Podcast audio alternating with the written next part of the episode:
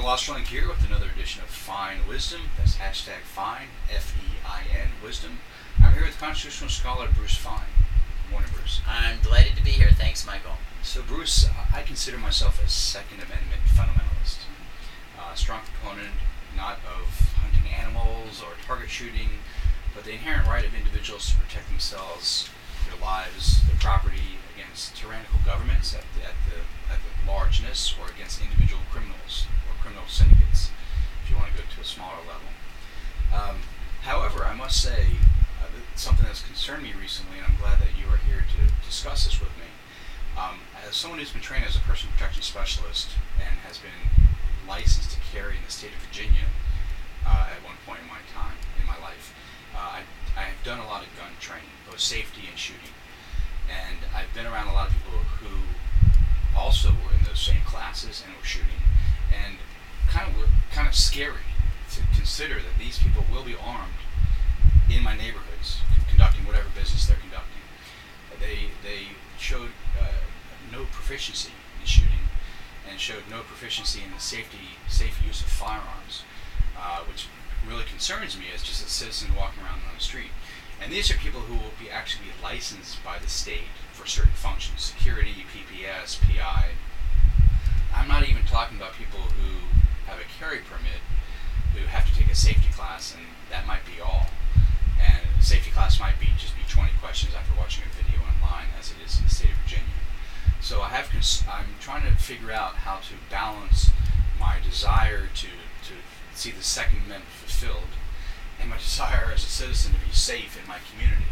And you have had uh, given us a lot of thought and have some interesting ideas on what we could call gun control while recognizing the Second Amendment as an individual right. Yeah, I think, uh, thanks for the, the very excellent question, Michael. And I do think if you look back historically uh, from the, British experience that sort of carried over into our own Constitution of having King James the Second uh, uh, prohibit any of his non-Catholic, which are the majority of the, the Anglican subjects, uh, from having arms uh, in order to try to prevent any kind of defense to his effort to roll back what Henry VIII did, which he didn't succeed in doing.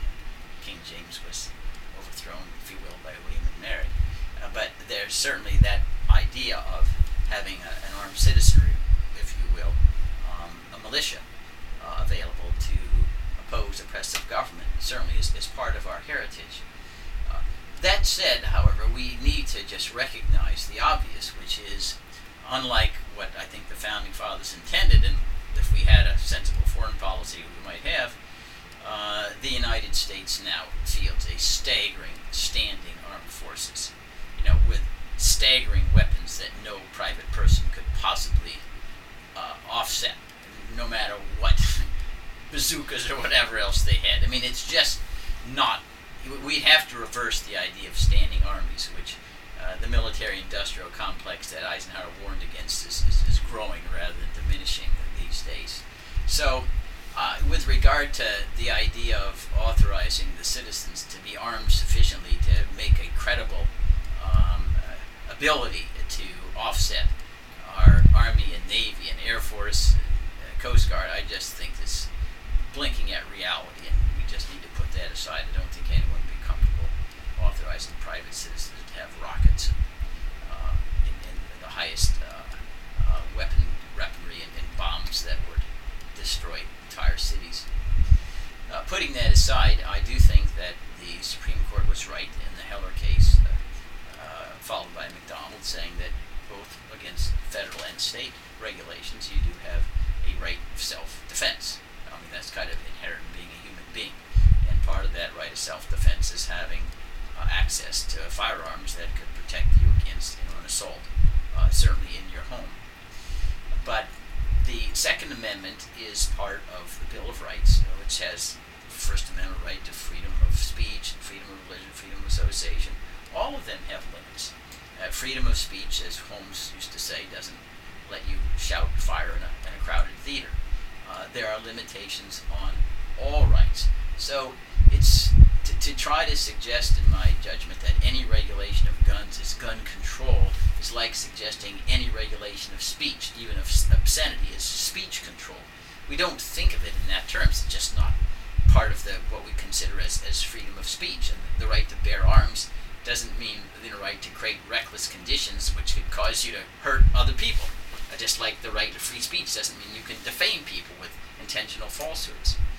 Uh, and therefore, I, I think that it's not a, a constructive you know, concept to talk about gun control. We're talking about how can we most effectively acknowledge and chart the boundaries of the Second Amendment right, like boundaries on all other rights. And it does seem to me that there are bona fide legitimate government concerns about not uh, permitting certain people who have not been trained in safety uh, to have access that could create a clear and present danger to someone else's safety because they've not satisfied the requ- typical requirements to have mental stability. You don't want people who are mentally ill to have access to guns, uh, and proficiency testing uh, that ensures that they have eyesight and that they've got training so that they use a gun and it's uh, intended for self-defense purposes and not, you know, to commit murder, not to create reckless conditions to others. And uh, thus, I don't see myself any uh, contradiction in Second Amendment right to bear arms with a requirement that if you are going to bear arms, you need to be trained and be certified as having um, uh, not only mental stability, you're not on drugs and bipolar or something, uh, but also that you've been able to demonstrate proficiency to state authorities or other certified accredited authorities. Uh, so you're not going to use the gun in a way that uh, creates undue risks to others. Would you make a distinction between someone having a firearm in their home or on their property and someone having a firearm on their person in public?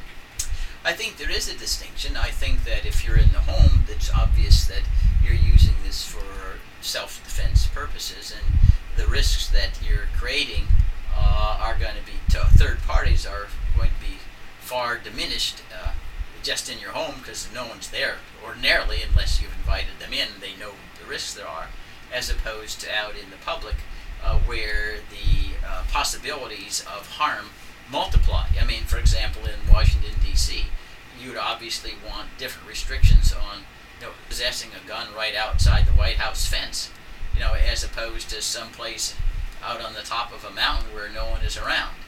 Uh, so certainly the uh, the element of danger comes in uh, when you're dealing in highly urbanized society or especially sensitive uh, situations concerning government affairs where the continuity of government is, is very, very important.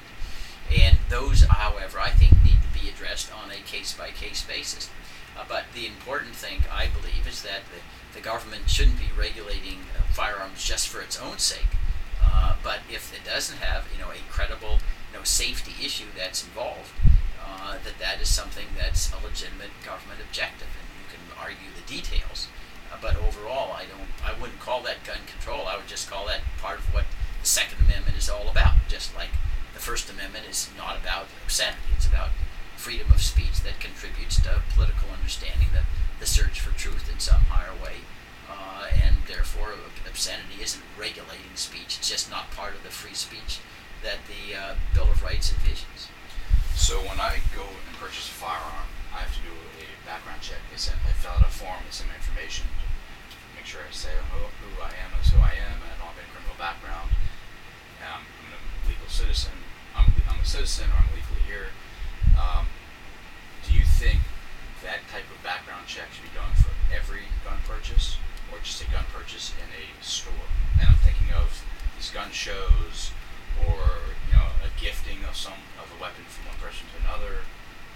Uh, gifts within families are one thing. Uh, yeah, you know, you can make small exceptions. It seems to me, but if it's a commercial, you know, arm's length uh, relationship, I think that there ought to be a background like that for all because it's you're an individual is no more likely, or greater or less likely to be proficient or not, uh, and be mentally stable or not, uh, whether he's buying it from a licensed firearms dealer or buying it at a gun show.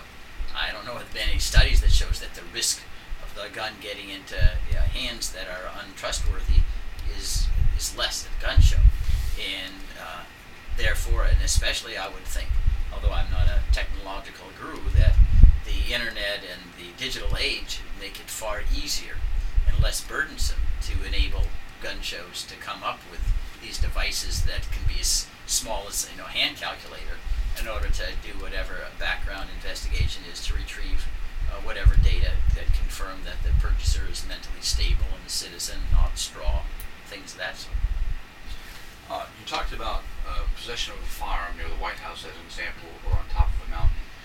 Would you support scaling the type of training required for a concealed or open carry license, uh, depending on where the person is located? For instance, if someone's in rural, rural Virginia, would you require less amount of training in a firearm, but not necessarily safety, but it's firearm use, than someone in, in a city such as Chicago or Washington D.C.? Well, it makes sense because the you know the the danger is lessened uh, because you don't live in dense, uh, densely populated environments.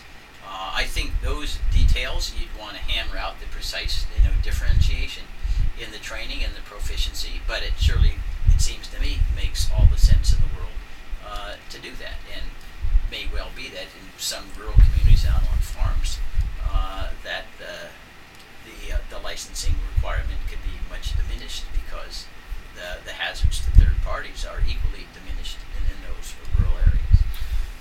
There was an effort in the recent past, and it, it kind of died out since it, since the uh, law came out of effect on the uh, quote unquote assault rifles ban. I think that was during the Clinton years, if I remember correctly. I put that in quotes because it's actually not an assault rifle. You can't get fully automatic rifles. It's just the same automatic rifle looks scary, you know. Um, what are your thoughts on types of weapons that should be available to citizens? And I don't mean bazookas or rocket launchers or grenade launchers, just in terms of rifles and handguns, because there, there are, have been efforts to limit access to certain handguns and rifles. Um, also, ammunition. Any kind of limitations on ammunition? Well, to my mind, Michael, the important thing is um, the the training and proficiency in, in making certain people are mentally stable. Uh, because if you trust them, then the differentiation sh- shouldn't be a problem. Um, and if you don't, even the tiniest amount of access becomes very problematic. And that's where I would focus, you know, my attention is making sure that the people who have access to the firearms or the ammunition, whatever quantities, you have a high confidence level, they're mentally stable, they're fully trained, and appreciate the importance of safety. Uh, and it, because once once you're getting into the, the details, the granular level, you are, I'm sure that gun manufacturers can change the dimensions or something so that it evades what you're trying to restrict in any event. And that, you know, let's not have this gamesmanship. Uh, I, I don't think that's uh, that makes a whole lot of sense. The one other thing that I, I can would continue to, to come back with is that is I don't think you know gun the Second Amendment is, is the same dignity as other amendments, and it's not singling out no guns uh, rights different than any of other rights we have. There are limitations to everything. In fact, all of life, I say, is matters of degree. And many, I think, who are worried about any kind of uh, requirement relating to possession and use of, of, of guns or firearms think, well, they always talk about slippery slope. Well, you know, if you can go one step, then you can go a mile. The answer is that's not true. I mean, all of life is drawing lines. All of law is drawing lines. You know, if you tell your your your child, well, all right, well, tonight you can go out till 10 o'clock. You know, maybe they're 14 years old. That doesn't mean that the next time you have to tell them it's 10:30 and 11. No, you said it. It's 10 o'clock and you stays at 10. Why is that? Because you said it. And 10 o'clock makes sense for everyone's 14 years old.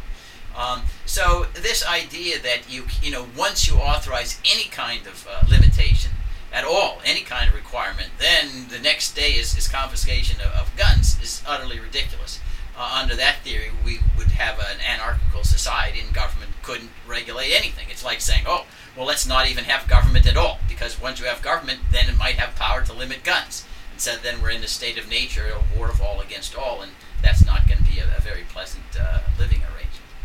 Thank you, Bruce.